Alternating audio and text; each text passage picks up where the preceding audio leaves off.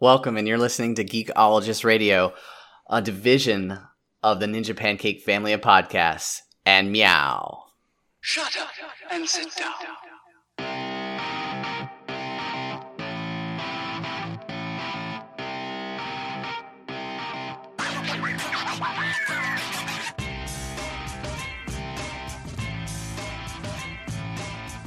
Welcome to the spoiler cast for The Last Jedi. Uh, for Geekologist Radio. We were on the last time on October eleventh for the previous uh, Last Jedi trailer, the, the second to last trailer that came out, and we talked about the fact that we were going to have a spoiler cast, and man, I've been chomping at the bit since seeing this on Thursday. I have come around the world and then again on this entire movie. I am so jazzed to talk about uh, The Last Jedi. I'm here with Brandon and uh, with Dave. Uh, guys, let's start out. What are your thoughts about The Last Jedi? We're going to go spoiler-free for the first, like, four or five minutes on this. What are your initial thoughts of what it's like and, and you know, just anything that you, you know, all the emotions that come out with, with The Last Jedi? Okay, so I drove two hundred miles each way to get to the theater because I went and seen it in IMAX three D, recliner seats. Dad went all out for the tickets for us. This is basically my end-of-the-year Christmas bonus. It was awesome. And Dave, you just saw this. Like you just, you went today, which is better because like now I've had time to decompress. You, this is like raw emotion. Like I just went to the theater and saw this with my family. What was it like for you? What was it like for your family? Oh, it was, it was fantastic. So I had to wait because, you know, my sister said, all right, we got to go. And I want to go with your kids at the same time. We haven't been to a Star Wars movie in the theater, you know, with her nephews. Like she wanted to be there. So the time we could make that work was today, Sunday. And uh, so it was hard. You know, we stayed off of social media and everything for, for several days. And I feel like I've I've come back into the world again. Uh, but it was totally worth it. I, you know, I, I walked out of the theater just elated. And it took a while to kind of process. And uh, I'm, I'm I'm still kind of processing. A lot went on in that movie. But I my initial reaction was just, I thought it was the joyful, fun Star Wars movie that I was hoping to see.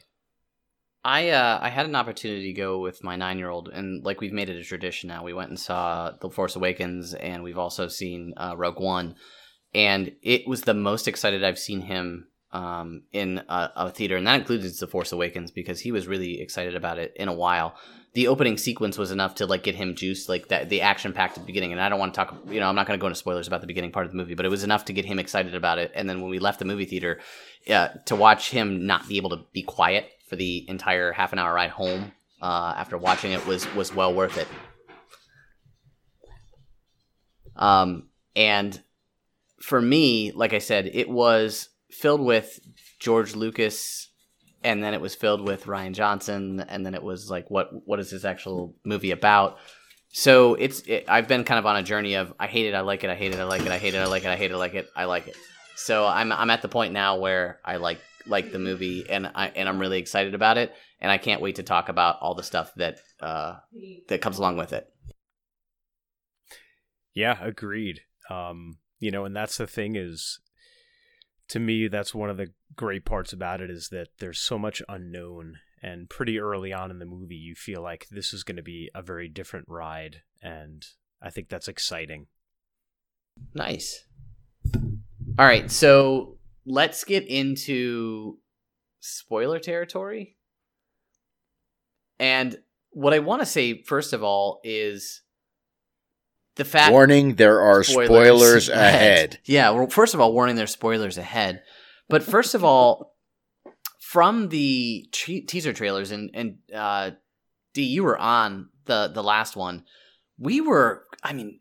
Hell, we were close for people who did not have any clue that they were going to play the light and the dark side on this entire movie. And they were going to play it like simultaneously because we were guessing, well, he doesn't look like he's in that scene because she doesn't look like she's in that scene. Well, that's because they were able to have a force sense with each other for throughout the entire movie. It, it was, it was kind of crazy. Um, let's, let's start out with, let's, with Poe Dameron's character. And we're going to talk about the initial run uh, on the ship because that's that's the biggest one.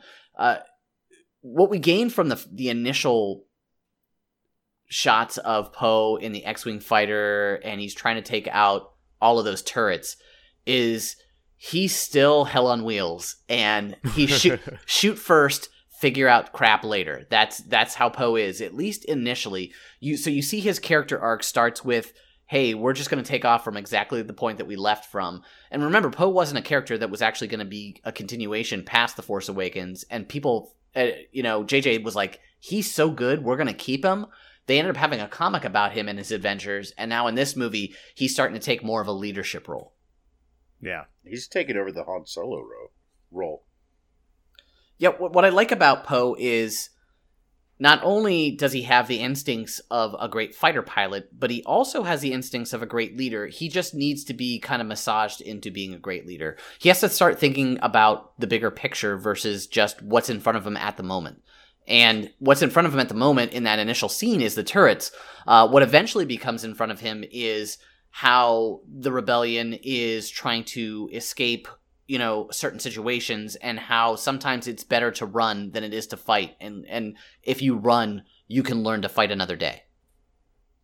Yeah, absolutely. And, and that whole growth of him through the movie, I thought was really satisfying, because he starts off with this, you know, I'm a, I'm an amazing pilot. I could just shoot my way out of everything. So that's what I'm going to do. And he's all about short-term gains rather than thinking about the long game.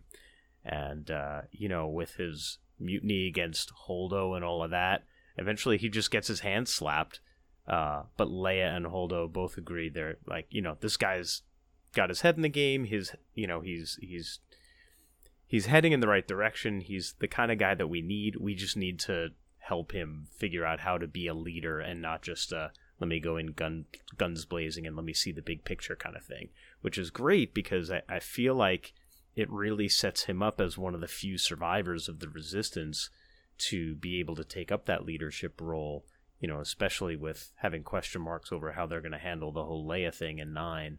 Um, you know, it, it kind of makes sense in a way in the movie, with every, uh, every faction sort of being taken over by younger people, uh, to now just have one more person in Poe Dameron being able to kind of take up the cause with the Resistance.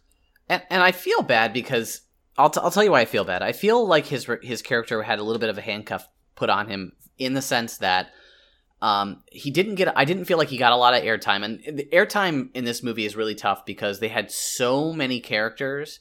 If they really tried to boil this movie down, it was Kylo, it was Luke, it was Rey, and that's the basis of the movie. And then every other external character was kind of, you know, they tried to give a little bit of screen time to, but.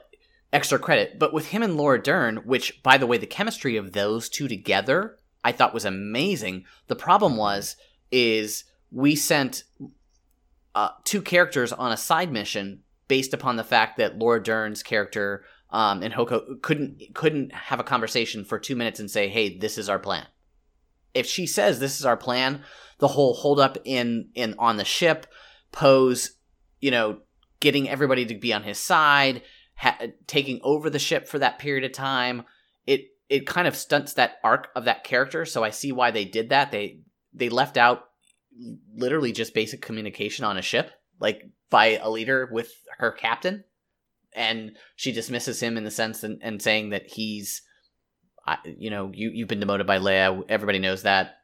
So I'm not going to give you the information, which I thought was kind of, I I thought was bad, but.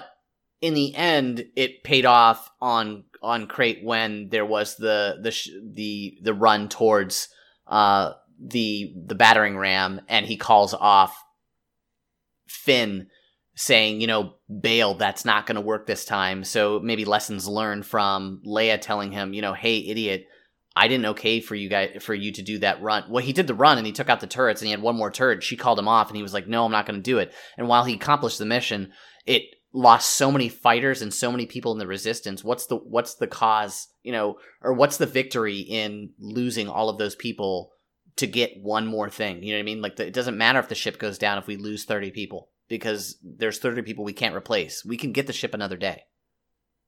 That and the First Order is so big that they probably have thirty or forty of them. So, yeah, while it's great for one ship's down, I mean, it's not enough to make a huge dent in it at the cost of the lives that it did take. Right. Right. Yeah, and the and the Holdo Poe thing and not giving him information, you know, it kind of, um, it just played to me like Holdo was just kind of doing a little office politics and like, you know, if I'm taking over here, I'm kicking you down a notch and you don't need to know because I don't want to let you know because you've had your hand slapped, and just do what you're supposed to do. Uh, and withholding it, you know, very purposely for that reason, um, you know, which you could question why she made that choice or not. But, um, you know, again, I think it all ends up with just sort of him coming out the better for it. From a military standpoint, I think it was the right move for her to make.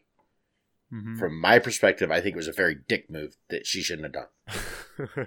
But being from the military and everything, um, I, I can totally see why they played it that way.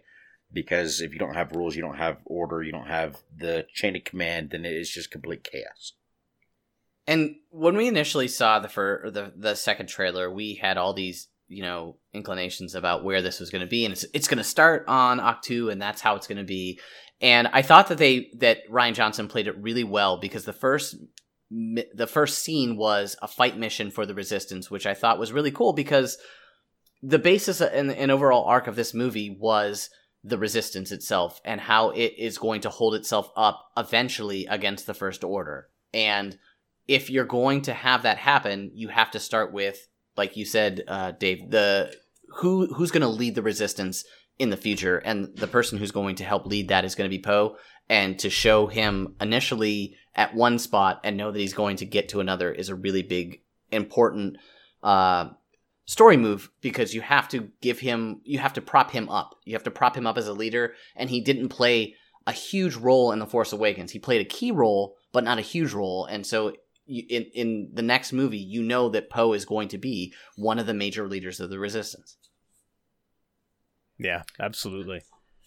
So we go right from that, and let's just start, uh, aside from the Poe thing, because uh, we got initially into the beginning part of the movie. Rian Johnson's version and vision for The Last Jedi is, it seems, juxtaposed to J J. Abrams' version of what The Force Awakens was. If The Force Awakens was Southern comfort food, um, then perhaps The Last Jedi was Thai food. Because, like, it was absolutely the ap- opposite end of what I thought J J was trying to do with The Force Awakens. The Force Awakens was, let's bring you back to Star Wars. Let's remind you all of the things that were great and weren't the prequel. And uh, Rian was like, yeah, that's great, but what are we going to do next? And that's kind of where he led The Last Jedi. And it started up immediately with Poe and having that conversation with Hux on the ship. Um, the whole, I can't hear you. Uh, do you hear me now? Do you hear me now? Uh, good. Great. Yeah, great. Like, I. That was one of my favorite parts of the movie. It was. Yeah. And there was a lot of humor in this movie. There were, there were spots that I didn't think hit, and I thought that maybe he played the humor a little bit too much, but there were also spots where I was like, oh, that's just the right spot to do that. And one of the ones that I thought was really key was when we kick back to Ahch-To, and you see that scene where Rey is handing over the hilt to Luke, and Luke looks at it. And then his first reaction once he sees that hilt, because I was like, oh, he's well, he's going to be in awe. He's going to be like, thank you so much for giving me the hilt. And instead, he does something absolutely the opposite. Yeah. He tosses it right over his shoulder like, yep, don't give a shit. See you later. That's why I left. And then he walks away, and it's like, wait, what? Huh? And so she's chasing after him, like, like, you know, I know who you are. You're you're Jedi Master. And he's like, yeah, that's great. I I left for a reason. Yeah, but you're Jedi Master and I want to train. No, nope, that's okay. I left for a reason. And Mark Hamill in this was just phenomenal. Like, he took Obi-Wan in A New Hope to, like, the next level. I loved his curmudgeon character. The leave me alone, I left, I don't want to deal with this, I have anger issues, and I have guilt issues, and just stay away. There's a reason why you couldn't find me. Yeah, I I totally agree. Um, before we get into Luke, though, just tonally, I, I have to say I agree with everything you're saying. I, I think that um, The Force Awakens set the stage, and it kind of uh, introduced the sandbox, so to speak, and it said, look, this is Star Wars. here's a sandbox, here are the characters, here's the world that all of this is going to happen in, and we're going to buy into this world because it feels like Star Wars and it feels so good, and uh, we care about these new characters, we care about the journey they're going to take, and because that movie exists, now it gives us permission to do some things and take some risks and take the storyline in some directions that if we tried to take that hard of a left turn three different times during the movie in The Force Awakens, people might have had a hard time swallowing it a little bit or said, wait a minute, this isn't Star Wars either. What's going on? But because we had this movie that established this world and these players and these set pieces, now you sort of have permission to screw with them a little bit. And I, at the that moment that you mentioned, where, you know, this moment that as fans, we're all hanging on, Rey is handing that lightsaber to Luke, and we're all going, oh my God, how is he going to do, what's he going to say, what are his first words going to be, how is he going to react, is he going to take it, reject it, what do we do? And when he takes it, and he just flippantly throws it over his shoulder and wanders off, that was when I knew that we were in for a really fun and unpredictable ride, and I was really excited about where the rest of the movie was going to take me. That's that right there set the tone for the movie for me. It mm-hmm. was that said to me, whatever you think Star Wars is, that's not what this is going to be. And it was from that moment on. I, I, it, it was, it was our conversation about the light and the dark, and it was Luke's interpretation of the light and the dark, and him. And when she questions him about becoming a Jedi, and he's just like, it's this old religion that is just, and we talked about this, I think, in the first the first teaser trailer, where I said, please let this be religious in a way, because like that's what this is. Like that's what the Jedi religion is. It's it's this thing. And it was. He was like, it's it never worked. Like every time we win, we lose. I, look at the past. Like it this makes no sense. And I don't know why we have it anymore. And that's when he said, the Jedi must die because it doesn't work. And when he said that, but when he said it three months ago, I'm like, oh, he's never going to say that. That doesn't make any sense. And then I watch it and I'm like, oh my gosh, you're right. Like, look at the prequels, which people hate, but like there, there's a lot of discourse in there, that political discourse that's really, really good in the prequels. And then look at the Skywalker lineage in four, five, and six. It's like, just because you have a Skywalker name and you're a Jedi doesn't mean good things are going to happen to you. And that's what he's coming to terms with. Not everything that the Jedi have done has been, in terms of it's great, but in reality, it might be bad because like if you if you watch or or even play like Battlefront, if you're on the opposite end of the rebellion, the Jedi are the boogeyman. They're like they're the evil ones. They're the ones causing the problem. It's not the people that are on the dark, you know, that are there hoping, you know, that, you know, anything that is the First Order is taking care of us and is helping us. So it's it's great that Luke can say to say to her, and it like, I'll train you even though I don't really want to train you. And and by the way, I don't know if you guys noticed, he did everything in his power to make himself so obnoxious that she wanted to leave. He did the jump across with oh, the, yeah. with the fish. He drank the blue milk. He was just he like the caretakers were there. Like he did everything in his power. He interrupted a private moment between her and Kylo with the with the conversation, with the with the Force talk. He was just like, "Get the F out of here. I don't like there's a reason why I left." I almost wonder if that was a test of her commitment to see if she would follow through with anything he did teach her. I think he's just bitter. Like, I think he's really well, bitter. Yeah, he's obviously bitter. Like, what happened to him? And what I I love the fact that, um, and I, I'd love for you guys to speak about this, the fact that they, they gave us options. What happened at the Jedi Temple that we saw in The Last Awaken between him and Kylo, where Kylo burnt the temple down? We got Luke's version, but we also got Kylo's version when he was speaking to Rey. Because Rey and Kylo had this connection, they were able to have that that kind of Jedi Force connection that uh, Luke had with Vader and that we eventually see Leia and Kylo have, but they have that to the point where it's almost physical. They can touch, you know what I mean? Like it's not, it's, it's beyond mental. He can, it, at one point he says, you can see me, but I can't see you. I can feel you, but I can't see you, but you can see where I am. But it's, I, I don't know, like where I, where I think I'm going with this is the fact that I think Luke steps in and there's a real sense of his anger towards Kylo, his upset, how upset he is towards himself for being human, which, by the way, apparently Jedi are not allowed to be. He can't feel anger. So he's like, it's, uh, you know, going against everything he's ever learned and every text he's ever learned. But it's okay. Like, it's things that he's done or the way things have gone is okay. He just is really hard on himself because of it. Yeah. And so, so to speak to all of that, I mean, I, I think a lot of this kind of went the way we were hoping it was going to go in terms of, you know, are we leaving the Jedi forever? Are we just changing the Jedi as we know them? Are we, what are we doing? And you're right. First third of the movie, Luke is just really, really broken. You know, he's, he's still hurting really bad from feeling the guilt of, of, Uh, Ben Solo turning and feeling like it was all his fault, and uh, you know, the guilt of having that moment where he had his hand on his lightsaber and thought, maybe I should ignite this thing and just take him down now because I feel that he's already turned. Um, and I, I tend to believe the Luke version of that more than the Kylo Ren version. Sure. Because the Kylo Ren's version from his point of view is just, he's standing over me with a lightsaber, he's here to kill me.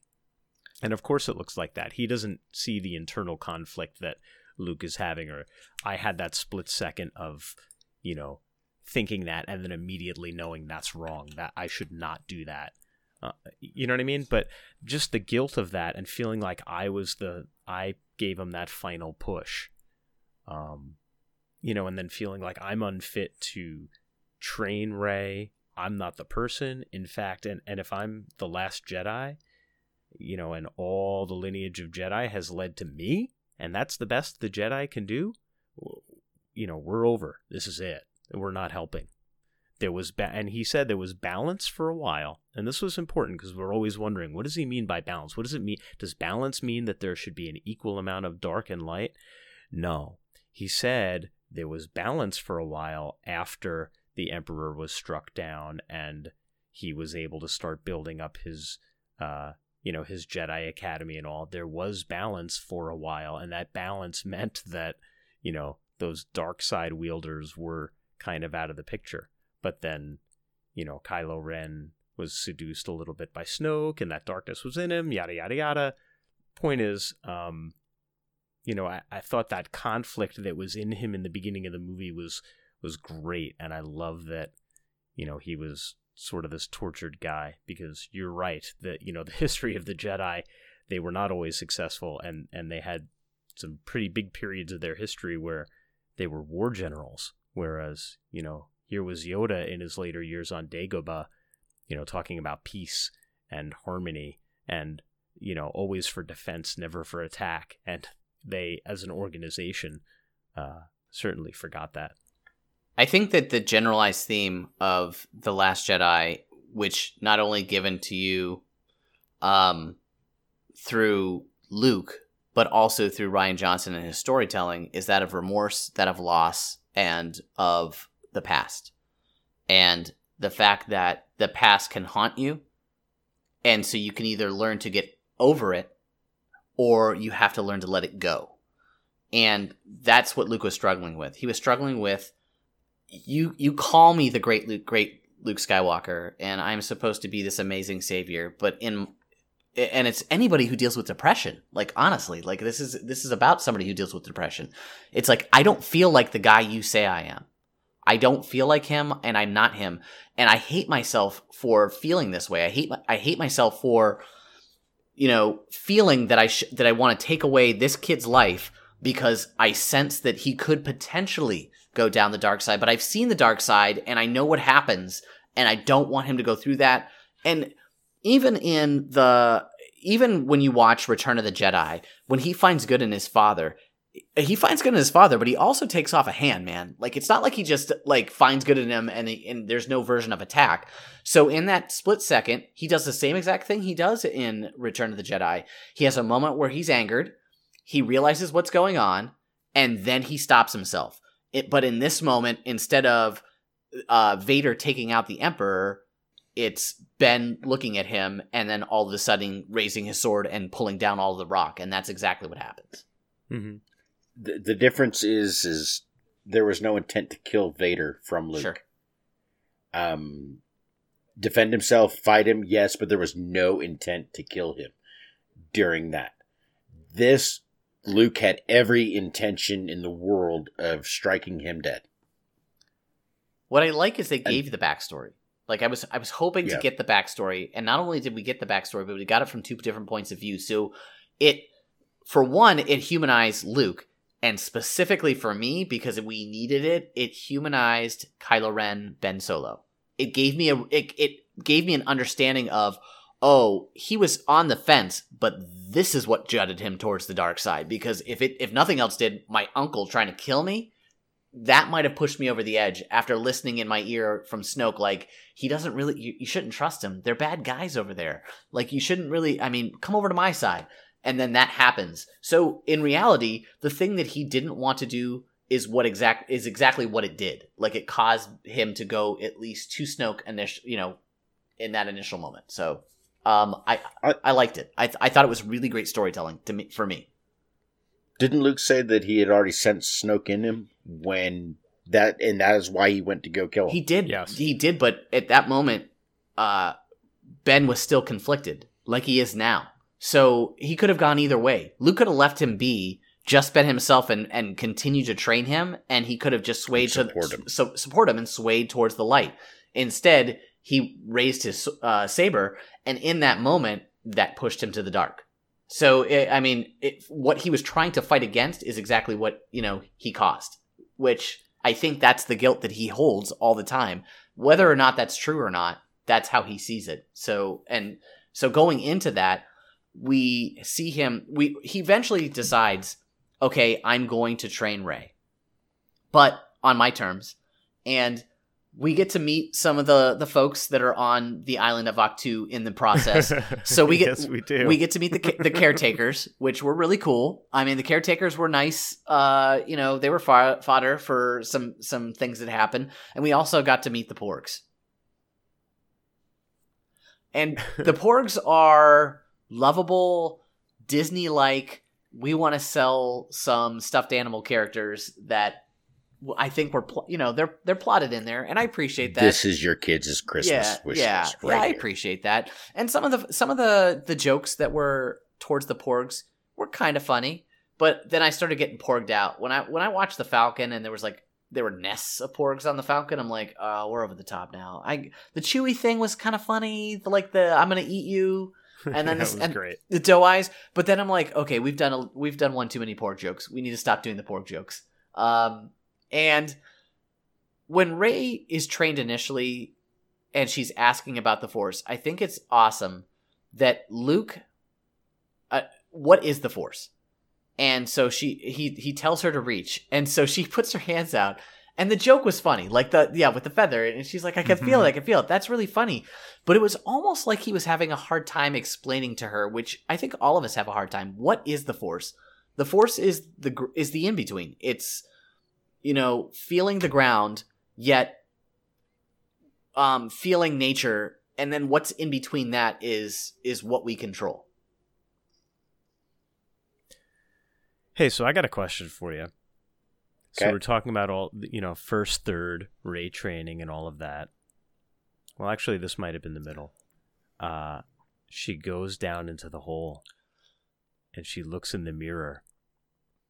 What are your thoughts? Uh, yeah, she has that initial. Well, the the spot that we're talking about where he he asks her to be feel the Force is where um she puts her hands down, and that's where the rock, the rocks raise. It cracks. And Luke just gets pissed off and whacks, like, basically is like, Rey, get the F out, because she starts to go down, her in her mind, she starts to go down that black hole. So immediately he's scared off, like, you're going to go to the dark side again. Oh, you're just like Kylo, I'm done. And, like, gets all flustered. Um, and eventually, like, she's curious. What I think was really great is Luke Skywalker would have never gone down that black hole. The new generation of Jedi, Rey, is like, fear? Yeah, F that. I'm going to go find out what that's about. And goes right down into the hole that is supposed to be so terrifying. Because remember, Luke went into that and saw Vader, and then he saw himself in Vader, and that that's what I saw this as. This was Luke going into the cave, seeing his face in Vader, except, except when her fear was herself and her lineage, so she kept seeing more of herself. Yes, but see, here's how it read to me. So if you look, you know, there's Rey's behind her that are just about or, uh, that are just about to do the action, mm-hmm. right? And they haven't done it yet, and they do it moments before after her, right? And then in front of her, or maybe it's the other way. There's ones uh, in front of her. Yeah, the f- oh, those the ones that are in front of her do it before her. The finger snapping. And the ones yeah. that are behind her do it after her. So she's looking at her past and her present. It's like her timeline that she's seeing stretched out onward before and and behind her. And she says to the mirror, "Who are my parents?" And she just sees herself. Mm-hmm. And I don't think she understands it in the moment. To me, it's your past and your future are determined by one person. You. You. You. It doesn't matter. Mm-hmm. It doesn't matter who your parents are. It doesn't matter where you're from. And it was just, you know, that was the sort of, um, you know, Jedi vision version of that mantra that's sort of repeated throughout the movie in a number of different ways.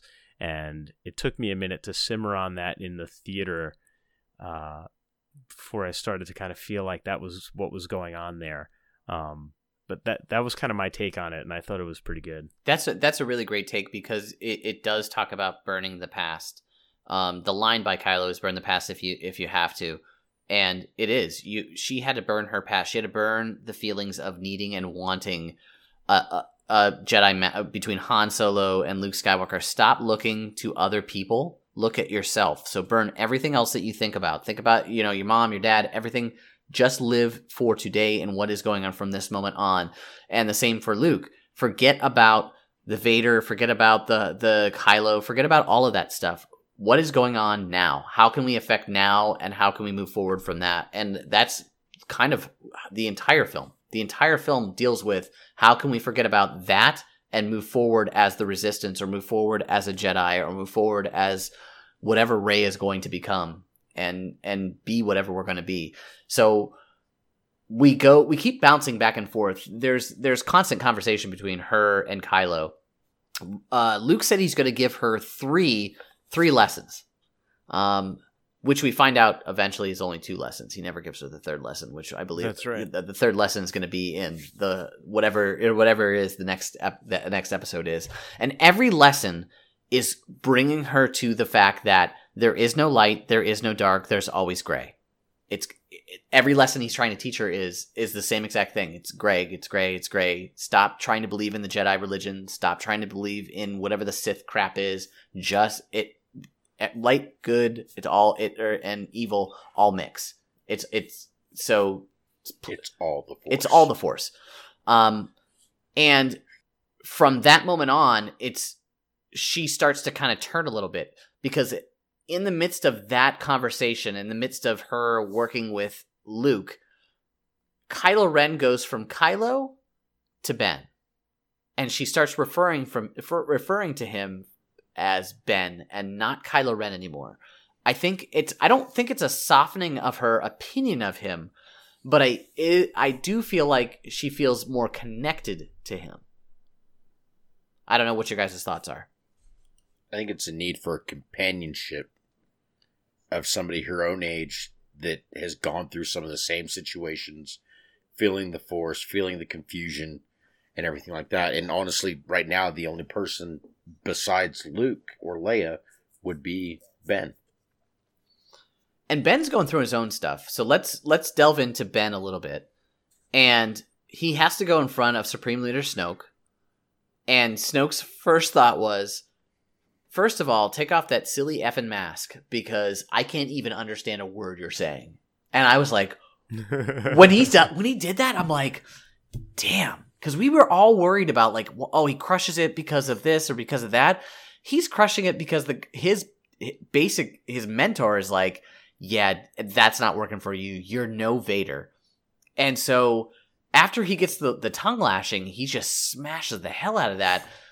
And we talked about that previously, that it'll humanize him by having the mask off, which it does. By bar none does it humanize him. Um, it shows his scar, shows his scar healing. But then he gets in his own run, and we talked about Poe having the run, you know, against all the turrets. Well, they go in full force and they go after the ship in which Leia's on for the rebe- uh, well, for the rebellion. I'll, I'm going to continue to call the rebellion instead of the resistance forever and a day. I don't care. The resistance. Um, and he has an opportunity at one point to take out his mom, which by like the, the, the flying scene with him in it was incredible. The, the action that they showed with him flying that ship was just like, he could turn that thing on a dime. Um, and he had an opportunity to take out his mom. And D, I think you talked about this when we talked about it last, where he just wasn't going to have it in him to do it. There's got to be some version of redemption in order to balance out his character. Yes. Yeah, you know, and the whole journey with Kylo Ren, here was here was what I was afraid of.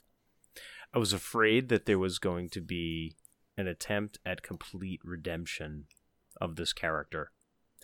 And for a number of reasons, I, I, I did not want that to happen. Number one, you know, as somebody who loves the character of Con- Han Solo, I would find it exceedingly hard as a person watching a movie to be able to forgive that in a character and then root for him.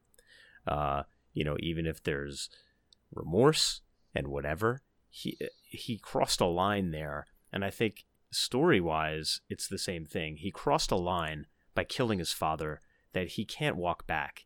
And he's so troubled, uh, and there's such darkness in him that, you know, even though he's struggling with darkness and with goodness, Rey says it to him too when, you know, after they're they're doing their thing together, uh, and I will go into detail about that in a little bit, you know, but when it's just a, oh no no don't do this, like what, what come on man, you were almost back with me, you know, he he just, no matter how much you see him wavering or whatever, he's he's evil and he's uh he's foul and he's the darkness.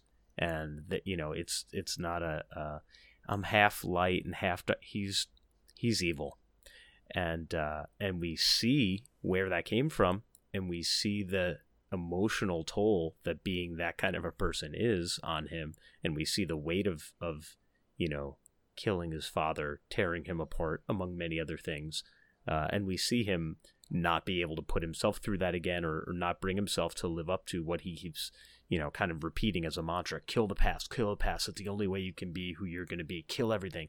He can't follow through with it all the time.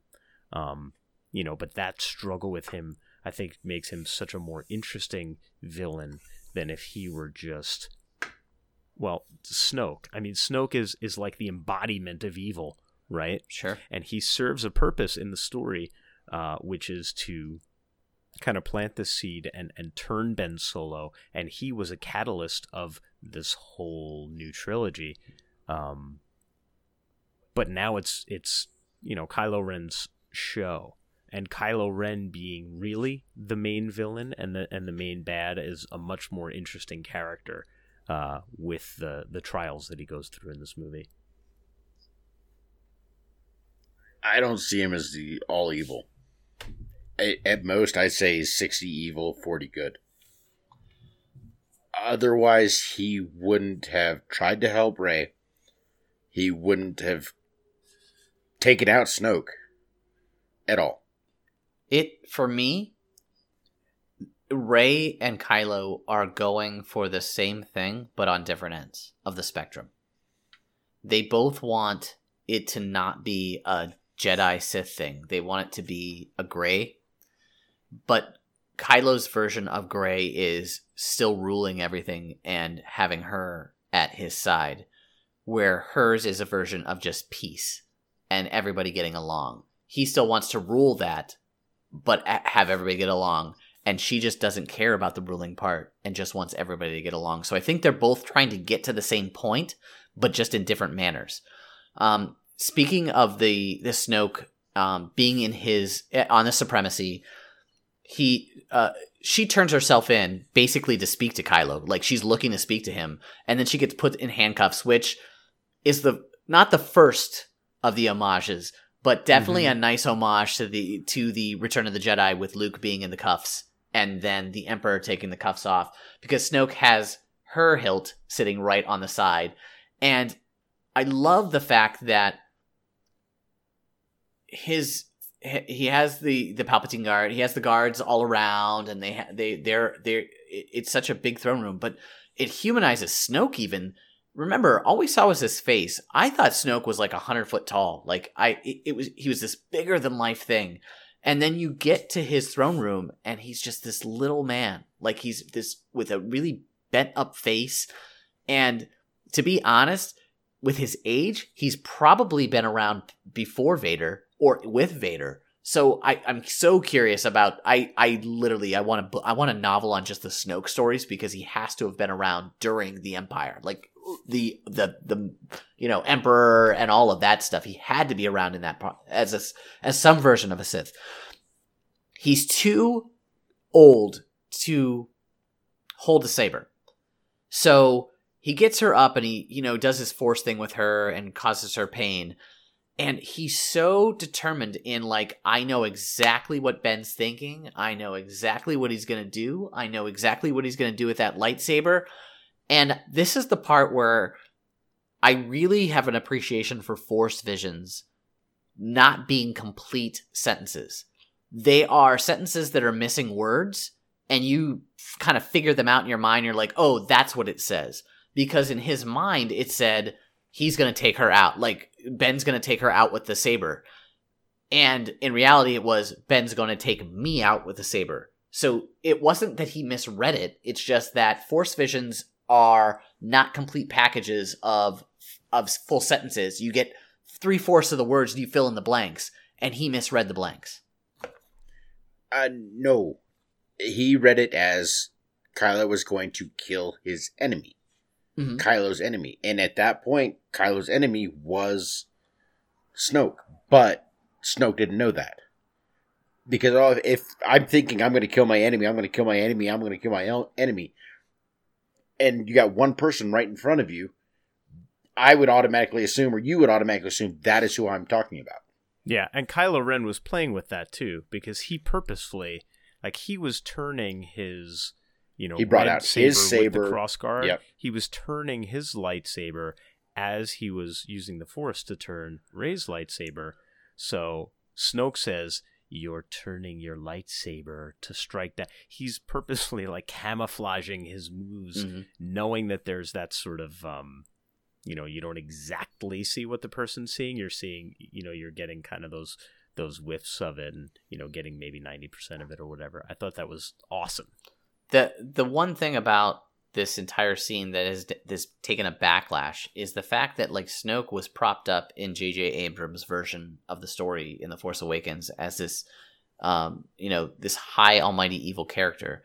And to be taken out in the first third of The Last Jedi just through fans for, like, a what the F. Like, I, like, there were Snoke theories about him being uh, Rey's father. Who is he? Who is he? Is he a version of Darth Maul? He could be this. He could be that. He could be this. And, like, it was like Rian Johnson throwing up a middle finger, laying like, yeah, he's not any of that now. And I actually really don't care about him. He was really just, like, kind of the catalyst to turn him evil, and that was it. Like, he's not that great of a dude. And and he threw it aside, which for Jedi, for just Star Wars fans in general, it's like, well, sh- sh- shit. Who- Who's the bad guy now? Like, because you're so used to either the Emperor or Darth Sidious or some version of, of a person that, like, doesn't actually wield a sword but is, like, the high and almighty evil. And so you're, like, thinking to yourself, well, there's only Kylo left. Like, who who's going to lead these guys? Oh, the crazy guy. That's who. That guy's going to do it. Like, because Kylo's kind of out there. I, I crazy is a strong word, but, like, un... un he's not on the same level as most people are, at least as far as um, as sanity is concerned. He's very off kilter. He's very emotional, and he's very in the moment, which is not very far off from Luke Skywalker, because Luke Skywalker is very emotional and very in the moment. If you watched Return of the Jedi and, you know, even Empire Strikes Back. But, I mean, the scene inside of the ship where Luke is standing out there, and we'll talk about that in a little bit, but, like, he's just like, get him, get him, get him. Like, it's like, it's just beyond anger. Like, it's past that. Yeah. Uh, so, I mean, w- with all of that, I, I think, you know, to be honest with you, I always had kind of a distaste for the crazy Snoke is this person theories. I never thought it made any sense, just from a storytelling perspective, to make him be anybody that existed in the universe before. Um, it would just feel forced and unnecessary. Like, there's no reason for it narratively to be anything other than what it was, quite frankly. Um, you could see him, you know, sticking around for a final battle, or you could have had him play out, you know, him versus Luke in a final battle or something. But narratively, uh, I don't know. I thought that it made a whole lot of sense the way he went out. I liked it because I think it really, you know, Kylo Ren to me really turned a corner, and he's beyond saving. Uh, he is, he's the big bad now. Um, you know, and I, I think Leia and Luke, even in their conversations later in the movie, you know, look, uh, I gotta go kill your kid. She's like, yeah, I, I get it. Uh, kick his ass. My kid's actually been dead for a while. Um, good luck. You know, he's, that's it. He's, he's beyond, uh, he's beyond help. What I love that Rian Johnson does in these films, or in this film, pardon me, I say films, he's going to be doing more in this film, is he takes what is a typical trope of Star Wars and immediately annihilates it in the first third of the movie. And then says, the person you should be focusing on is the one who has the most either most growth as a character, which is Kylo Ren, mm-hmm. and follow him, because the story is so important versus what traditional Star Wars is. Follow the story. And Kylo Ren is a story. He was the story in the first one, in The Force Awakens. He's the story now. Like, his character development is off the Richter scales. I hate him. Like, I literally hate him as a character, but I feel, which is more than I can say for the Emperor, which is more than I can say for Snoke. I actually feel towards this character, which at, if you're a, a director, yeah. that's what you want. You want me feeling one way or another, but as long as I'm feeling like you're doing your job, and I don't like Kylo Ren. I can't stand the childishness. I can't, but that's somebody who doesn't have a grip of their power, who doesn't know what to do with it yet. And this is what Vader would have been had you learn the backstory of Vader prior to the Emperor. Do you know what I mean? Like, that's, this is where you could have been at, you know, ten years prior to A New Hope. So I'm, I'm really excited about where he's going to take this. I mean, I know J J's the next person to take over the next episode, but I'm glad that this is kind of the trajectory that they put it on. Um, we talked about this briefly, uh, but there was a scenario where um, the ship that Leia was on wasn't hit by Kylo, but it was definitely hit. And then I don't even want to talk about this scene because my oh. my initial reaction was anger. And then I've come around about this, but like, so she's out in space, uh, and she twitches her fingers. T- to be honest, I really thought this was the part where they were gonna. Carrie's death, obviously, ha- is a huge impact on Star Wars in general. I thought this is how they were going to send her on her way, and this wasn't even close. This was just the tip of the iceberg on what they were doing for the storyline, and I'm like, because I'm like, oh wow, that's how they're going to let her go. Actually, that's pretty cool. And if you show her in space, and then you show her body, like, I get it. That's like that's the homage. Great, and then her fingers move, and I'm like, wait, what? And then she forces herself back to the ship. And I'm like, what the... F- I, I'm not going to curse, but what is going on? Like, I literally, in my head, I'm like, what is going on right now? And she goes back in and then collapses. And I'm like, I, I've, I, I've never seen this happen before with the Force. I don't even know what this is. It was originally stated that Carrie Fisher would have a huge role as Leia in Episode nine. So that was even before begin the filming began for eight. So we knew that she was going to be in nine. They would have had to completely change the entire script of eight in order to do that then. Mm-hmm. Uh, but, but I hated the scene. Yeah, we were like halfway in the movie, though. So I'm, I, I thought I thought that they were just going to cut out this. the rest of her stuff, and maybe they re like redid some scenes. I don't know, Dee, what did you think of the the whole Force? I don't even know what to call it, because it was just basically she had like a Force bubble around her, floating her back to the ship. Yeah, so to me, it, it, it looked to me like she was just doing a force pull mm-hmm. yeah. uh, to the wall of the ship and just pulling herself back in.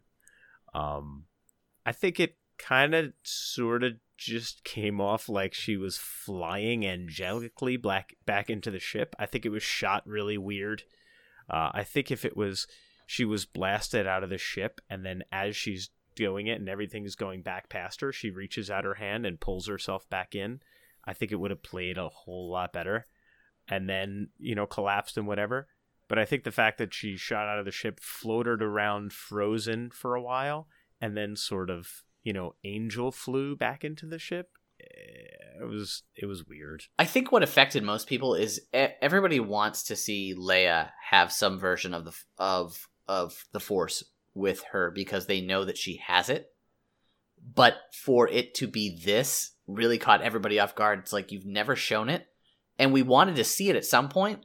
But we also know that Carrie's passed away, so you already have our hearts one way, and then you throw it, which is what Ryan's done in this entire movie, throw it in the other direction, and it's like, hey, look at my left hand over here. Well, there's my right. And so then she forces herself back on the ship, which ends up being a plot mover because it it involves Laura Dern and, and kind of does that. But um, it eventually leads to Poe or leads to Finn and uh, Rose's storyline, which mm-hmm. takes them to... Um, Kent, oh, yeah, on chase. a Wild Goose Chase to Canto Bight. Um, I for me, the Canto Bight storyline was them looking for somebody who could be the master locksmith in order to open up a door, in order to get them into the hyper uh, hyperdrive uh, on the Supremacy in order to stop it. Is that correct? The Supremacy, or was it the Dread? Yeah, yeah. Okay, Codebreaker. Codebreaker. Um, I was just trying to make sure I, was, I had the right ship. Uh, but it was it. What it started out was, was it reminds you that Finn is not the almighty great um, archetype for a, a hero, because he was still trying to run. Like, he literally kicked back into, yep, I'm with the, uh, I'm with all of the, all of my stormtrooper friends, and I need to run. I need to go. And Rose catches him in the middle of trying to do that. And this this story arc for for Finn was reminding him that he's, like, even from where he is, that it's not okay to run. Like, you have to fight for something. Like, you have to stand and fight for something. Um, the the connection between him and Rose, I didn't really buy. I thought it was very forced. It didn't come off really great to me. Uh, I like her. I like her. I didn't like her in this character. I didn't like the character of Rose at all. I didn't like any of the the fathiers, the fathiers being the horse dogs that are on Canto Bight that they raced in. I thought that was kind of silly. And it eventually leads to them finding uh, Benicio del Toro, which the D J character, the D J character, I, I liked him. I just thought that they needed to give him, again, more screen time. I, I think the relationship, why it seemed so forced, was because the Finn's character just wasn't expecting it, because he pretty much had his eyes and heart and everything. His world revolved around Rey, because that was basically the first relationship he had outside of the First Order besides Poe. Mm-hmm. And when Rose showed all this interest towards him and then actually made the pass at him and kissed him and saved his life, it completely changed his attitude towards her. Uh, what did you think of that? Because I, I know, D, when we were talking uh, on the, in the other teaser, that you talked about how excited you were about seeing Canto Bight. What did you think? What did you think about the storyline with Poe and Rose, and also with Benicio, and, and how that all played out? Well, it's it's funny. There were a lot of things where I almost thought, like, my reaction, I guess, was almost exactly the opposite of yours. Jeez.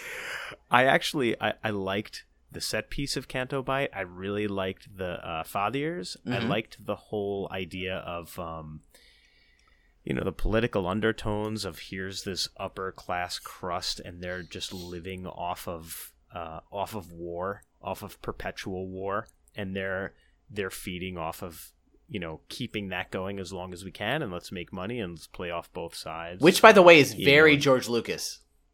Yes, absolutely. And, you know, and the, and the downtrodden underclass that's there, Uh, you know, and I, I like that whole social dynamic that was there. I thought that it was it was pretty great.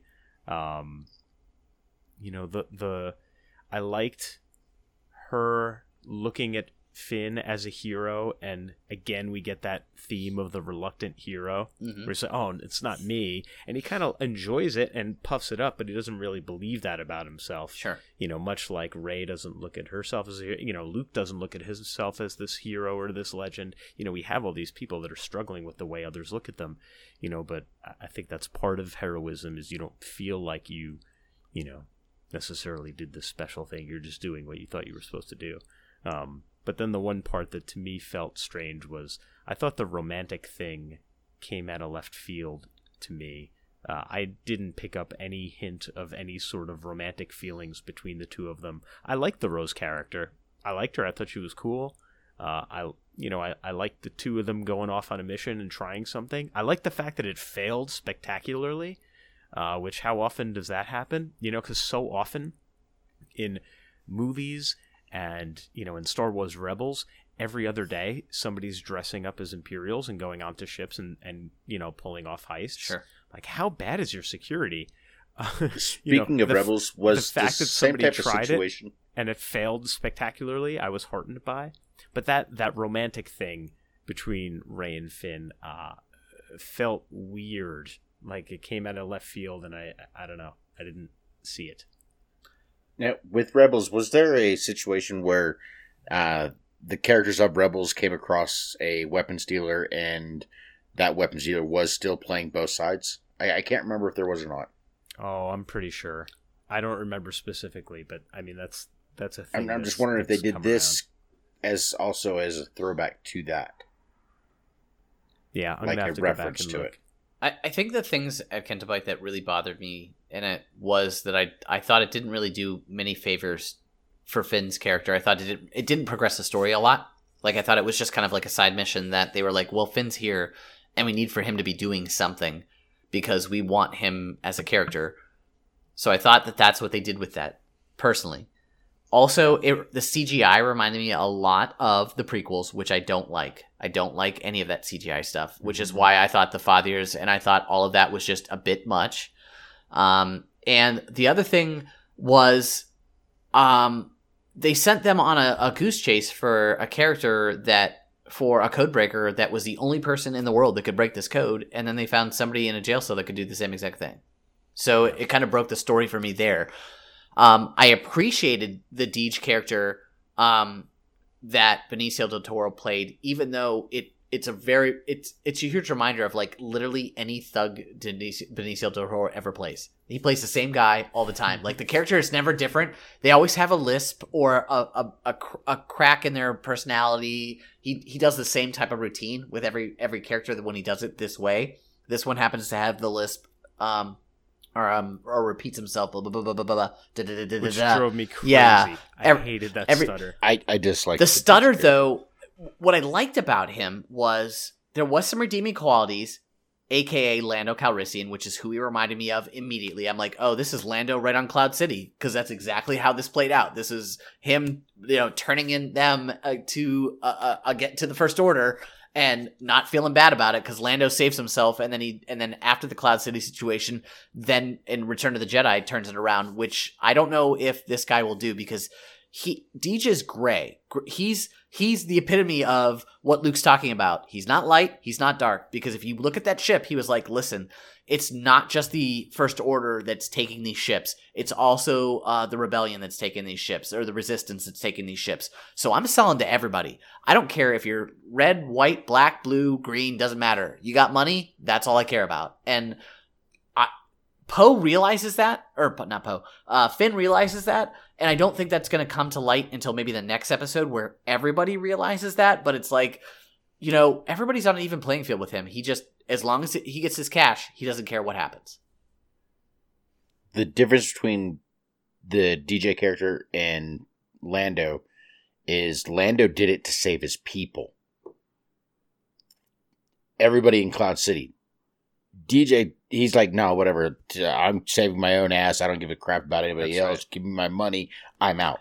But these are like new. T- again, this is Rian Johnson doing his homage to Empire Strikes Back and Return of the Jedi, but not actually doing, not repeating Empire Strikes Back, which is everybody's fear. He was, yeah. he was giving little, like, here's a, here's a glimpse, here's a glimpse, here's a glimpse, but like, I'm not really doing it. Like the whole, you know, the walkers on Crate is just like Hoth, but I'm, but I'm going to do it in a different way. And I'm not going to do it at the beginning of the movie. I'm going to do it at the end of the movie. And I'm going to make it, you know, uh, fighting for, to save their lives versus, you know, them attacking us. And it's like, he just kept doing things that were homages. Uh, but they were done in such a twist that it was like, oh, I see where you're doing, but thank you for not doing the exact same thing, because I would have not been happy. Because people were already like, well, The Force Awakens is too much like A New Hope. I really hope this one is not like, um, you know, Return of the or Empire Strikes Back. And then people watch this movie and they're like, oh, this is not anything like Empire Strikes Back. And it's like, well, dude, like you either get one you can never or you get the other, everything. But you don't get both. Like it's impossible. So he went for something. If you don't like it, great. But guess what? This is the new Star Wars. So just, you know, take right. it for what it's worth. Um, so we talked about the, the Laura Dern character um, on that ship, and Holdo took the ship, and the reason why they were holding the ship up and causing it to, like, basically lose all of its infirmary, like, everything, all, ships around it were dying. It was crazy. Poe was getting pissed.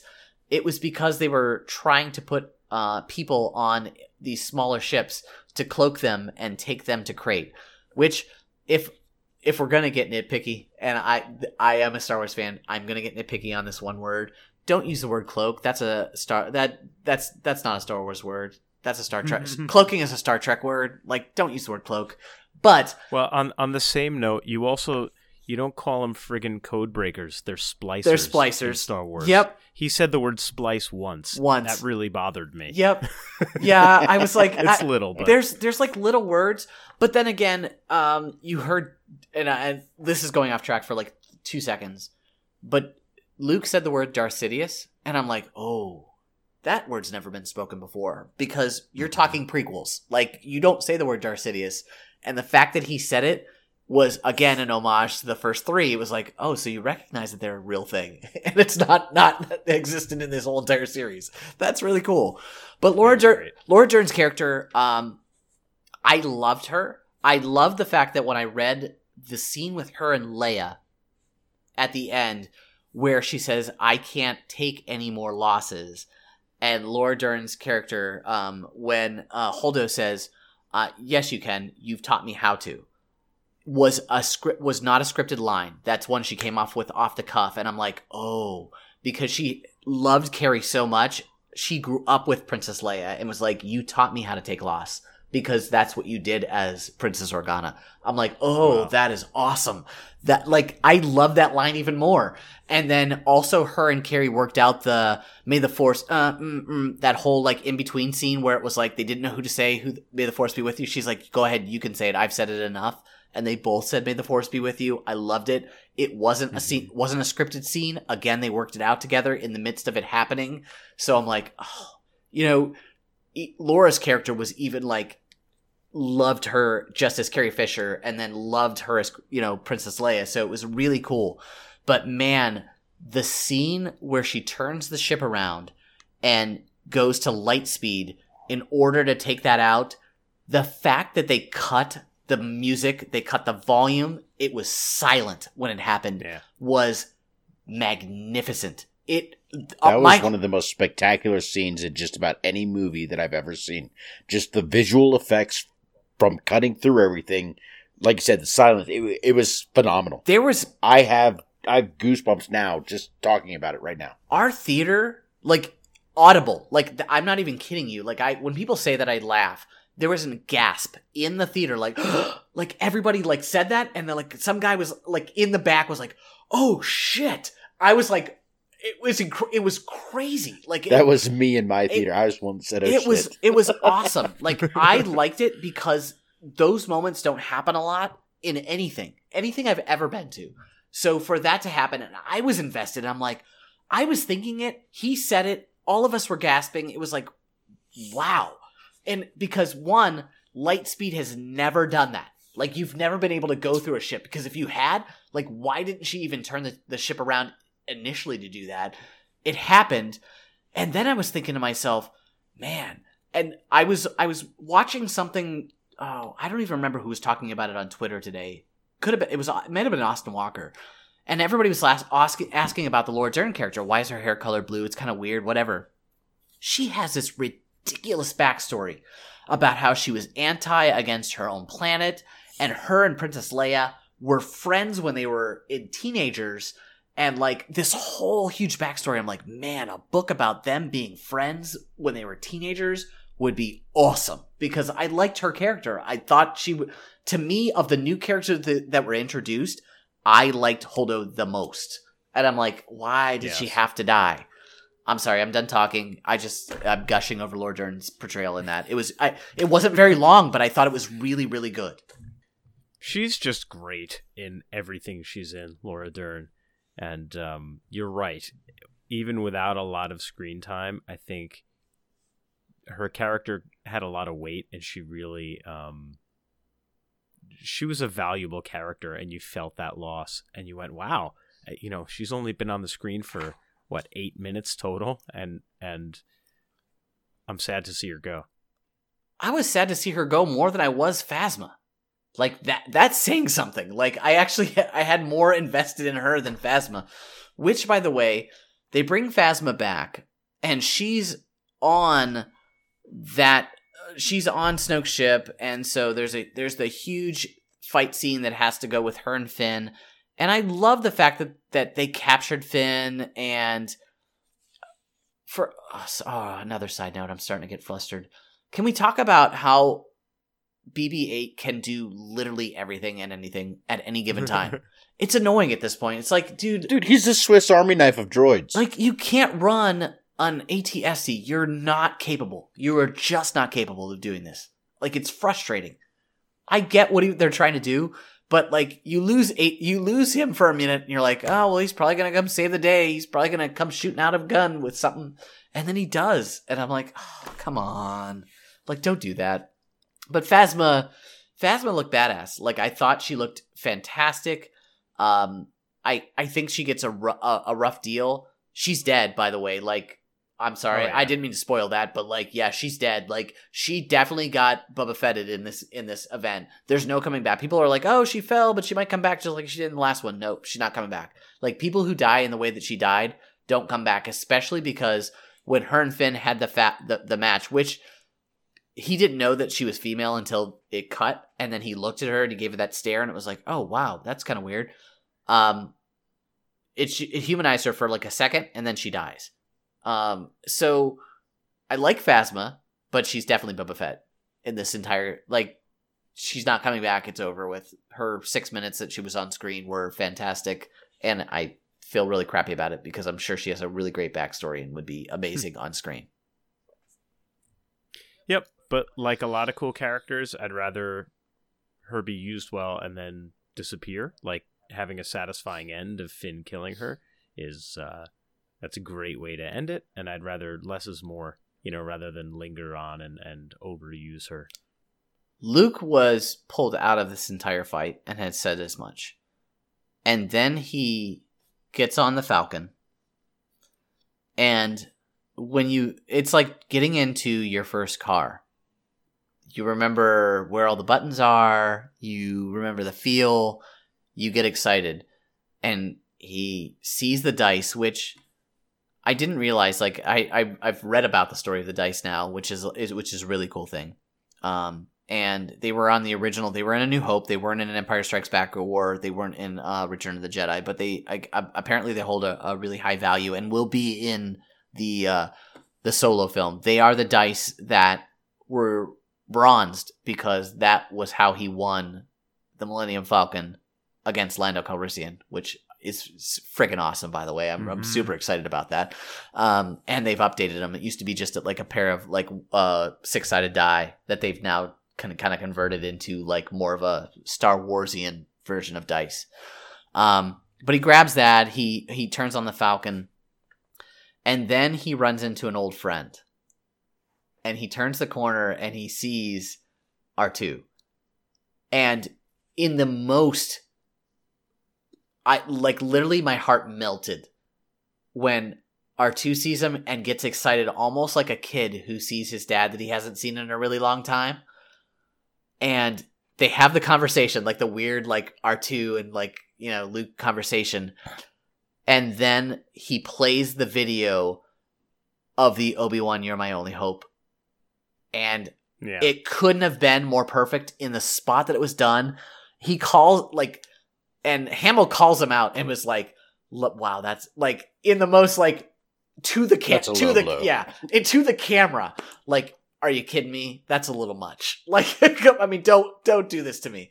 But it it made sense because the rebellion needed him. Leia needed him. Like, what? Remember why you're Luke Skywalker. So I thought it was I I man of all of the things that they did where it was a callback to anything. To me, that was the one that meant the most. I don't, I don't know what your guys' thoughts were, but like I when I saw it, I was like, oh, yes, thank you.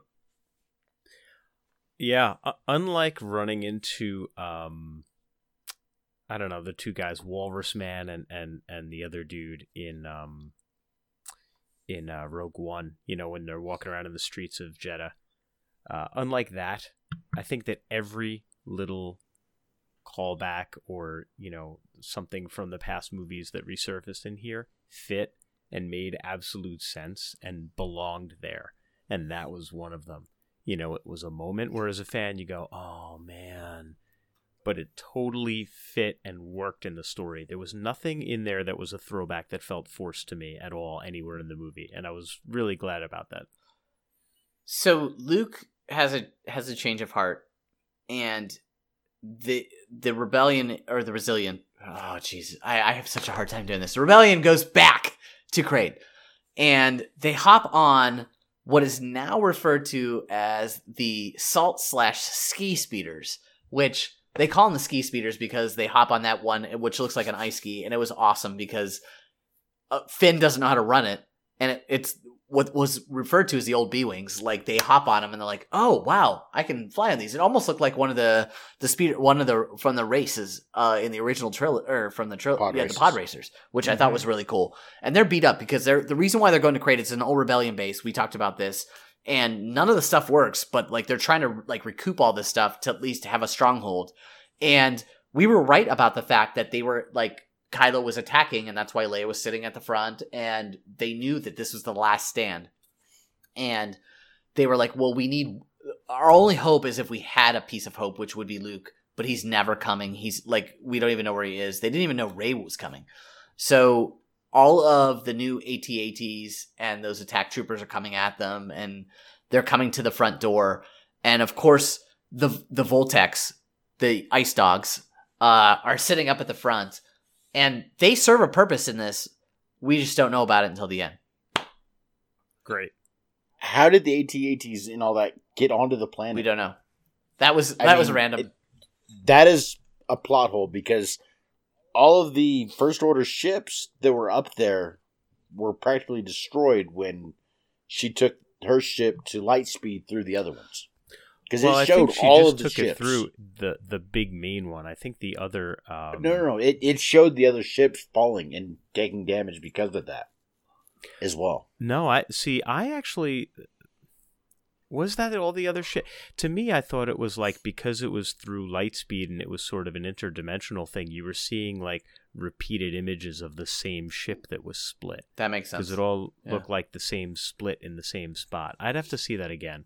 I thought it was just almost like a kaleidoscope vision of the one ship being split. I could be wrong.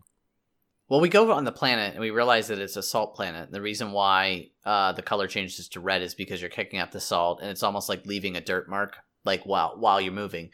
And that's the point where Poe or where Poe is leading the group. And Finn is trying to go towards the battering ram that's going to try to knock down the wall, and Kylo is calling for it. And eventually, Luke shows up. And this, we we uh, when we talked about the the scene we between with Kylo and Rey with Snoke, at that point they fight over the hilt of uh at at well it's Anakin Skywalker's hilt for the blue saber, and it breaks. So Luke comes in. And he goes over to Leia and he talks to her. And Fauci, you, you mentioned this, or I don't know, maybe D, you mentioned this. And they, you know, your kid's a bad kid, and unfortunately, he's not coming back from the, from this evil crap. So I'm gonna have to take him out. I just want to make sure we're cool. And he hasn't seen her in a long time because he feels guilty about the fact that, you know, Ben turned. And she's like, you know, I agree. The moment that what I liked about this scene was we, we know Carrie's past. So him giving her a kiss on the forehead and handing her the dice. And he basically says to her, you know, just because we're gone doesn't mean we're always, go- you know what I mean? We'll always be around. And he hands her Han's dice. And it's, it's him saying he's going to be going away. But it's also the fact that we know that she's going to be going away. So it's a, it's a really emotional moment. Apparently on the on the set, it was like the it was referred to as church because it was that silent, and the emotion and the and the moment was very like like everybody was very on that scene, uh, and it was so special. But the first thing I noticed, I'm like, man, he's cleaned up his beard and he's got a lot thinner. Why is his beard brown? Uh, he got young He got quick. young quick. And I immediately was like, oh, wow, this is Robert Downey Junior all over again. Like, I really thought, th- I, I I immediately thought the C G I of Robert Downey Junior because, like, that was where my head was while I'm watching it. And Can can I just interject and ahead. say that I, I had the same reaction, and I thought to myself, okay, so there's this giant crisis, and he's going to have a hero moment and, and show up and help save the day, but he has time to stop and, like, go get a haircut and right? his beard yeah. and like dye it so that he looks fresh. Are you kidding me? Like, dude, just go save people. What are you doing, man? So then he stands out there and Kylo is just like, F that. All cannons, shoot. And they just shoot the hell out of him. Like, it's like um, a solid minute and a half of just gunfire on this guy. And smoke raises and he's still there. And it was, he like has that moment where he's like, yeah, bring it. Like, and I'm like, okay. So Kylo gets down off of his ship. He actually has to get on the ship to get down, to get down to him. And so they have that moment. And the first time he tries to like go after him, Luke does the Matrix on that like lightsaber and like goes down. I'm like, damn, Hamill's in shape. Like I really, I like at first I was thinking this is awesome. Still not. You got to remember Yoda. From uh, episode two. Mm-hmm. Yeah. I mean, he's sitting there walking around with a cane, fragile old thing, and, you know, all of a sudden he's taking on Dooku like it's nothing.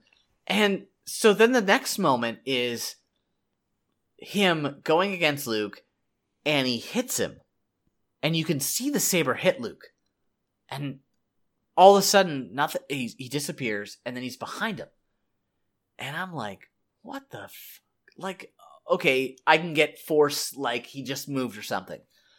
And then he gives the Obi-Wan line, where if you strike me down in anger, and I'm like, oh, man, that's a second, that's the second time you said something awesome in, like, the last five minutes. And I was really pumped up again. And then he goes to kill him, and he's a ghost. And I'm like, oh, shit. Like, how does this work? Like, I didn't even know what happened. At that moment, I didn't even know what was going on. I'm like, is he in the building? Was it really him that was in the building? And then he's just portraying himself out there? I had no idea what was going on. And then he gave the Han Solo line, and I about shit my pants. And I'm sorry for cursing. I was so excited. And he was like, he he just said, see you around, kid. And I'm like, oh, that's such a, that's literally Han Solo to a T. And then he disappears as a ghost. I'm like, yes. And it was awesome. And he just left him there like a, a little boy, like, all, like pissed off about the fact that he just lost. It was the, I, it blew me away. I had no idea he like imaged himself someplace else. I don't even know what the hell they're calling it right now. It's Force something. I have no idea. They're giving it a name, but I, projection, projection maybe. But like, It first of all, did, nobody knew that Force projection was even a thing. It, I, it's not in comic books. It's not in Rebel or the the the Rebels. It's not in anything. It's never happened before. So, and he did it all sitting Buddha style on Ahch-To, It blew my mind. It freaking blew my mind, dude. I like I don't that and the line where where he does for the second time in the movie says everything about what you just said is wrong. You know, oh, this, that, yeah. the other, and also and I forgot about that. I'm not the last Jedi.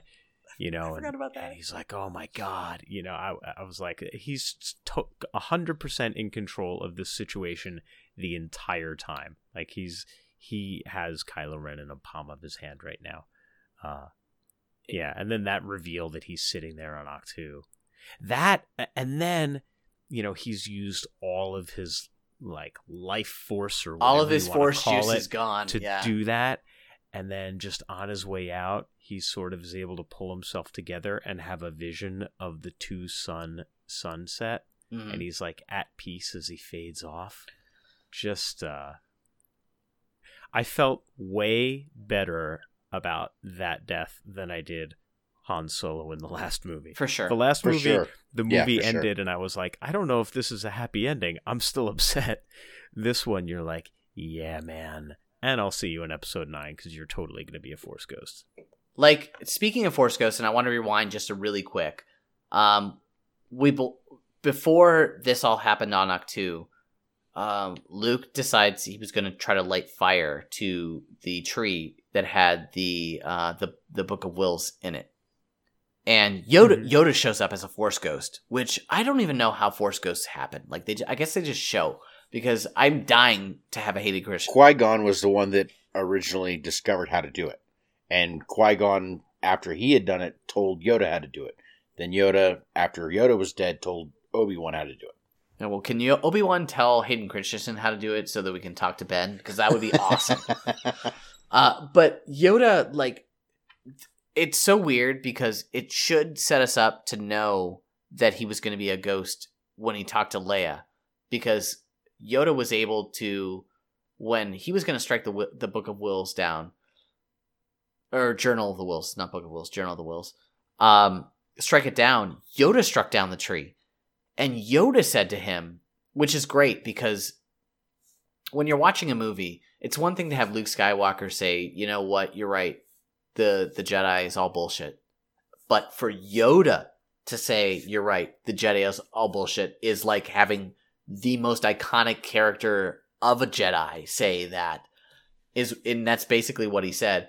It it was whole... It, it, Yoda in this was was uh, Rafiki in The Lion King. He was like, oh, it's in yeah. the past. And he whacks him in the head. Like, forget about it. Like, it, that's what it reminded me of. It was like, you know, you're right. It's all in the past. Forget about the past. Like, let's move on. Um, maybe it's just semantics, but I, I take it a slightly different way okay. in that it's not the Jedi are dead, because they're not. Mm-hmm. It's the Jedi need to be different than they ever were, sure. and we need to evolve them, which is, you know, a minor thing, but I think that's, you know, it's it's worth mentioning because he's it, it, it didn't end up, you know, the time for the Jedi to end. They didn't end. They're going to continue with Rey, but what's great is they're going to be different, and, you know, they're going to take a different approach, and and he, she's going to surpass all those who came before him, which is what Yoda was alluding to too. That's hard to do, but mm. you know, as the master, you're going to be surpassed now. I think it's really opens up a lot of exciting doors to see what Rey ends up doing I th- uh, in the next one. To your point, it's like, you know, Luke took what Yoda said and took it that to a next level. Well, Rey's going to take what you say and she's going to take that to the next level, and we have to realize that the books, uh, the you know, the our Bible is kind of hard text to read, and it's really old and doesn't pertain to like what like what's happening at this moment. Like, so maybe we need to morph that and make it whatever it is the next thing is going to be. If we're going to survive as a as a religion, our religion has to change. Like, we have to change. And now, for us to be okay those... with it, for Yoda to say that, we have to be like. That makes me okay with it, because like if Luke just says it, I'm not okay. But Yoda, it's like, oh, so you know, my grandpa said it was okay. Okay, it's okay. Like that's that's kind of how I feel.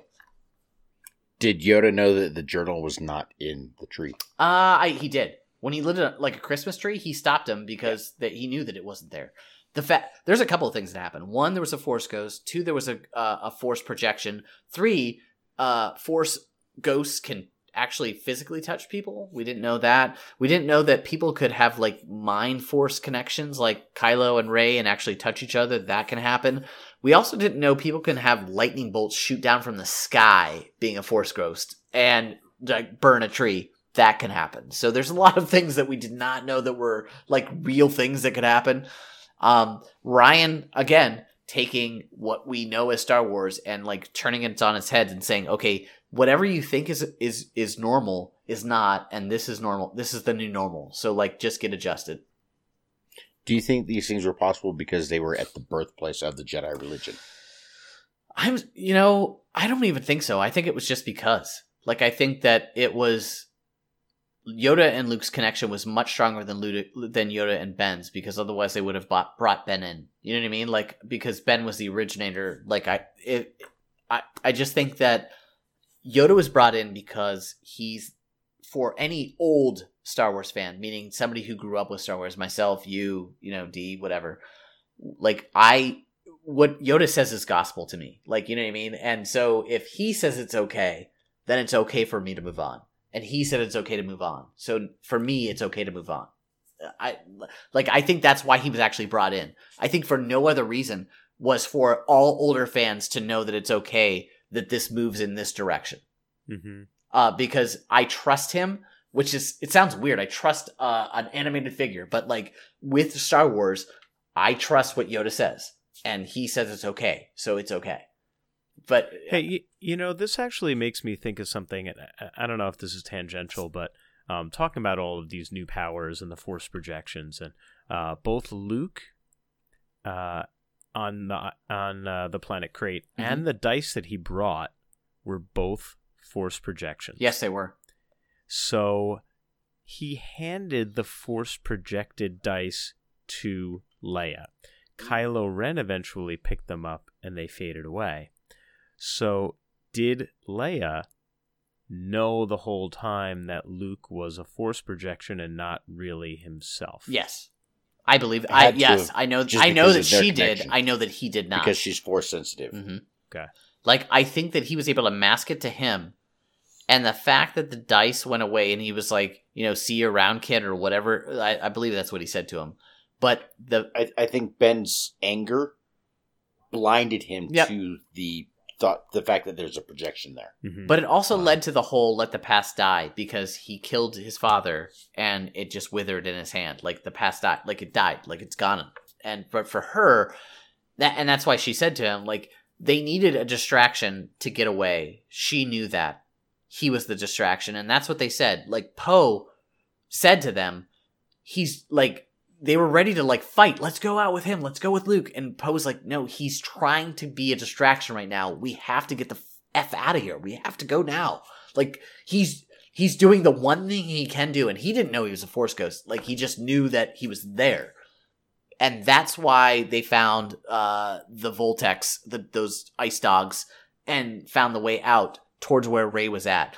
I mean, the, the Falcon came down with air support, but then the Falcon was coming around and was like, she was like, find us, we'll try to get everybody that we can, and then we're going to get the hell out of here, which is what, exactly what happened. And um, it, at the end, I think what was great was eventually I, I Leia knew that Luke was dead, but to see her have the Force and lift those rocks out of the way, everybody who thought that the Jedi religion was dead see her do it and was like, oh crap, wow, that's not normal. You know what I mean? Like ever, like that, like, so now everybody knows that she has the Force, but I, I don't think before this movie anybody knew that she had that. Now they do, because there was nothing that led up to that point. In fact, I mean, if you watch the end of the movie, Poe and her never even met up until this point.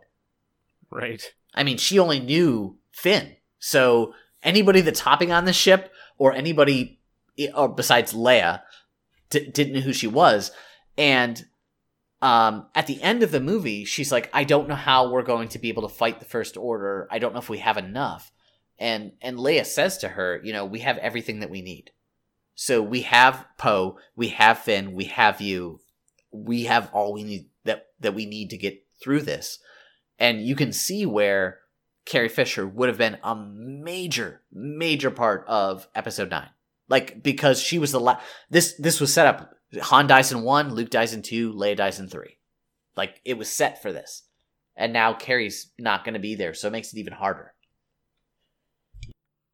Hey, I, another question about the evacuation. Because I'm sitting there and I'm in the theater and it's the last couple of minutes. And, you know, images of that brilliant fight with Rey and Kylo Ren and the Praetorian Guards are running through my mind. And holy cow, what did Luke just do? And all this stuff. And then uh, Rey shows up to, to save everybody. Did everybody that survived from the Resistance it all fit on the Falcon? Yes. Yes, yeah, because there, so like, there wasn't a lot of people. It literally was like twenty people, yep. And that's it. Yeah, that was it. With the exception of the people who never responded to their plea for help, yep. That are out on the Outer Rim. Yeah, when you looked at... The entire Resistance or Rebellion, however you want to call it, was on the Falcon right then.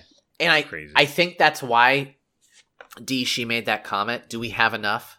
And and Fisher said we have enough people to make this happen.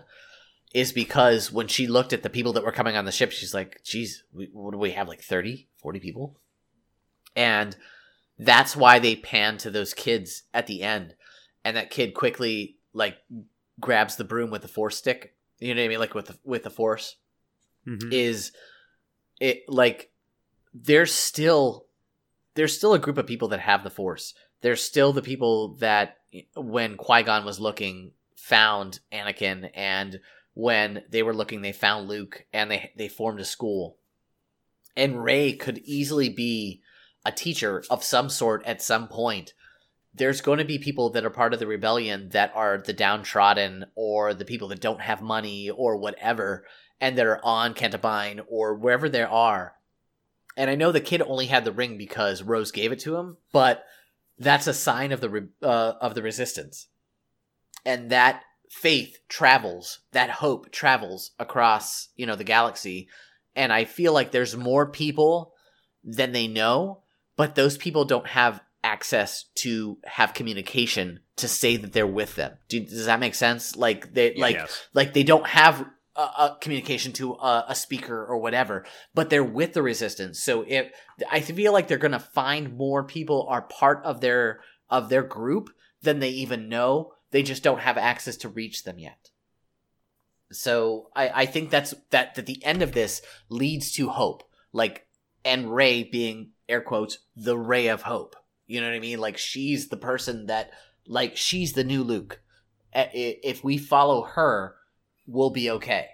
And so I'm hoping that that it, I don't even know where this is going to go. I honestly, like, I left this movie and I'm like, where are they, wow. where are they taking this? Like, I have no idea. Like, there's no Supreme Leader. There's Supreme Leader Solo. Like, I don't... Uh, Supreme Leader Ren? I, like...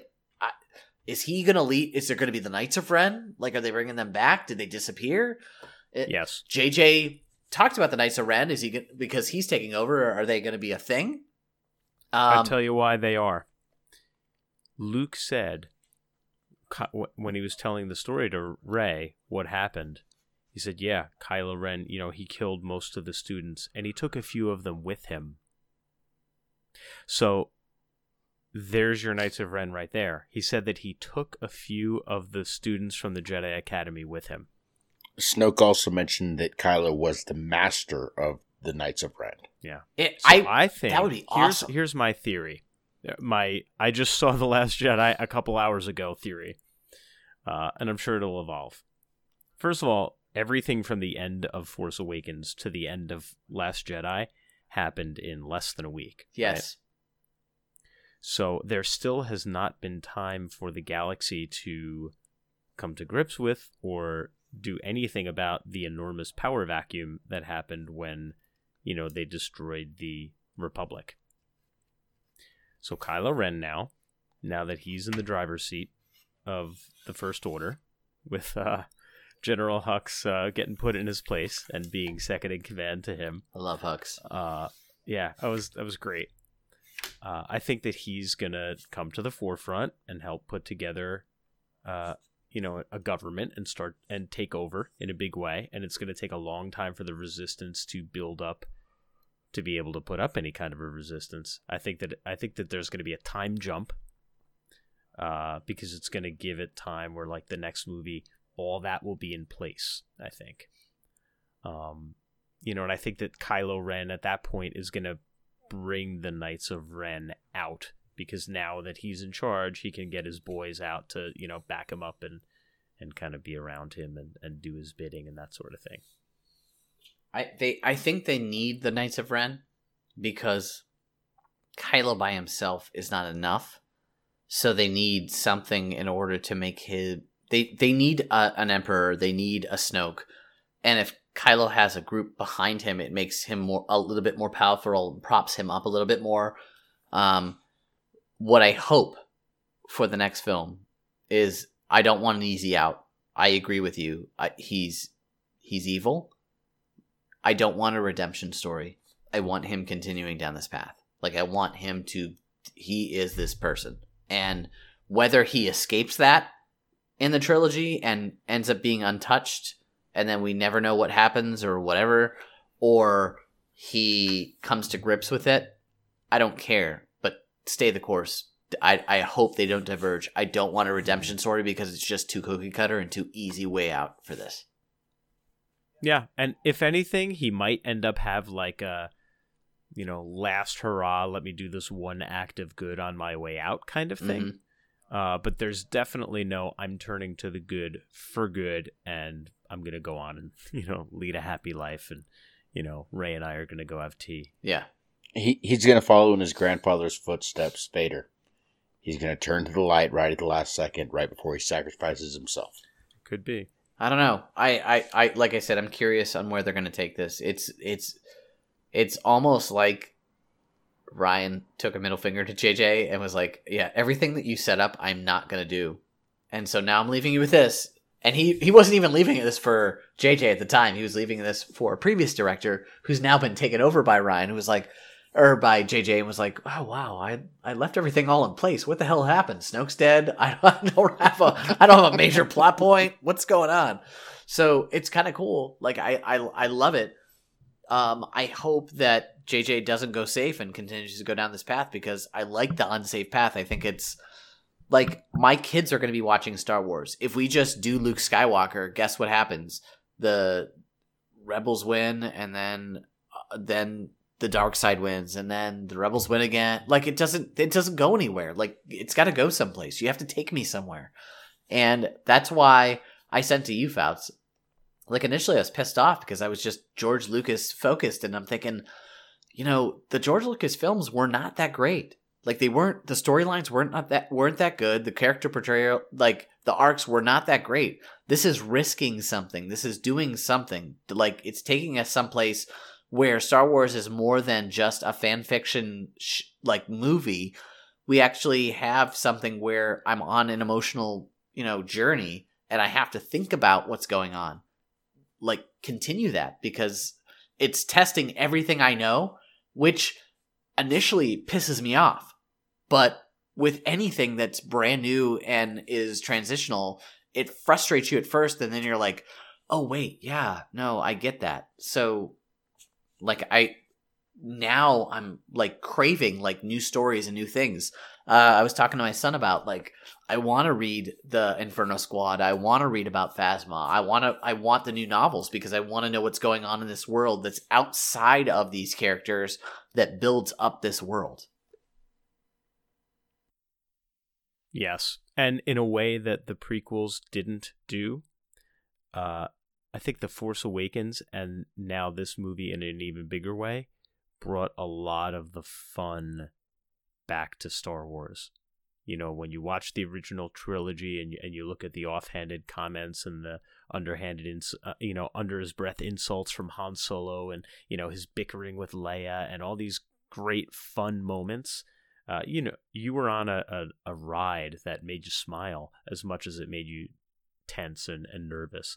Uh, you know, that's that's been brought back, and there are huge epic battles and giant moments, and, you know, that fight with the Praetorian Guards was amazing, and there are all these things, but there are moments that are funny and humorous and make these people, uh, the and these characters, human and likable, and uh, they're people that I want to hang out with again in the, in Episode nine.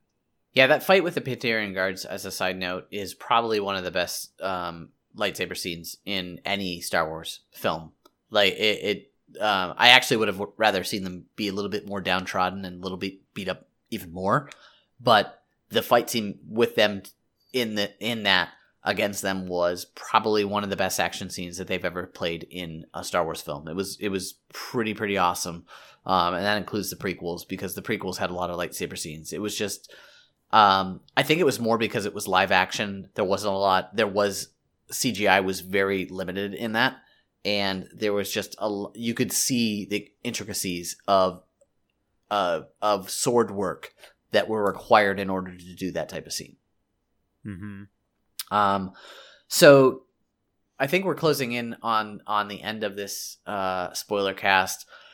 Anything for overall thoughts uh, or projections for what we think is going to go into the future, or your thoughts just in general of The Last Jedi? Well, for me, again, you know, uh, overall, I just really, really enjoyed it. I can't wait to go back and watch it again and watch the way that Leia reacts to Luke when he's a projection and, you know, watch for all these little things that I'd like to, you know, consider a little bit more. Uh, but it was just so much fun. I had a blast watching it. I can't wait to see more. And um, I don't know. It's good stuff. It was a good day. Brandon, for you? Um, I'm just still blown away. Still trying to process everything. I will be going to see it again uh, this week, I believe. I'm going to be taking the wife. I went with just my dad um, opening night. Had a great time at the Super IMAX three D theater. It was phenomenal. Yeah, I'm. I'm. Like I said, I've I've witnessed the movie in theater, and then we'll say outside of the theater. Um, I'm going to be seeing it again in the theater uh, with my youngest because I know he wants to go see it. But uh, the thing that I'm I'm looking forward the most is to, pardon me, uh, see the scenes that were, um, just the major scenes. I I'm looking more for how the actors are taking in the scene and how they're. What they're giving to the scene so much as the scene itself, because those are the things that speak to me the most. Um, I know what the scene is, but like to, to, to Dee's point, um, how is Carrie giving, you know, like, does she recognize it? Is it something that she knows? Does she give a cue that that's the case? Those sort of things. Um, overall, again, I've been on a roller coaster ride. I was angry. Uh, I was George Lucas focused. I backed away from that. Um, I've taken time to take a look at it again, and um, I just love where, where Ryan's taking this film. Whether I'm one hundred percent on the ride, I don't know if I'm one hundred percent, but, like, I don't need to be. I just need to be on the train. I don't need to be, like, one hundred percent on the train. You know what I mean? Like, I just take me wherever it's going to go, and I'll be on the next the next one, and we'll see what happens. Um, I loved it, and... Um, It's it's totally had me question anything, any validity of any Star Wars movie and or book I've ever read. It's like, is that real? I don't know, because like things can be changed. Hmm. So after seeing this version of Star Wars by this director, how do you feel about him doing a, another trilogy of something different with Star Wars? Yes, please. yes, please, yeah. Because he has full reign. Like he yeah. he has literally whatever.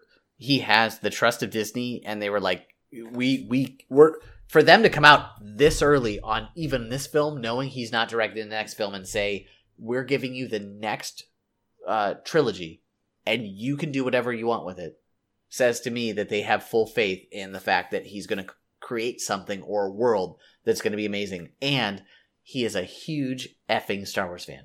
I mean, beyond huge. Like, this guy eats, sleeps, and breathes Star Wars. I've watched him in, in interviews. I've watched him uh, on other television programs and in writing on how much he knows. And it is encompassing on how much he knows about this world. All right. So uh, that's our final thoughts on uh, the Star Wars The Last Jedi uh, teaser trailer slash spoiler cast slash other teaser trailer. Like, we've gone through like the whole entire like, circle now, I think, with the three of us, which is freaking awesome. Um, Brandon, where can people find you at? Uh, you can find me on Twitter at b fouts eighty-two. And uh, Dave, where can people find you at? Uh, you can find me on Twitter at Big D one one two three five eight.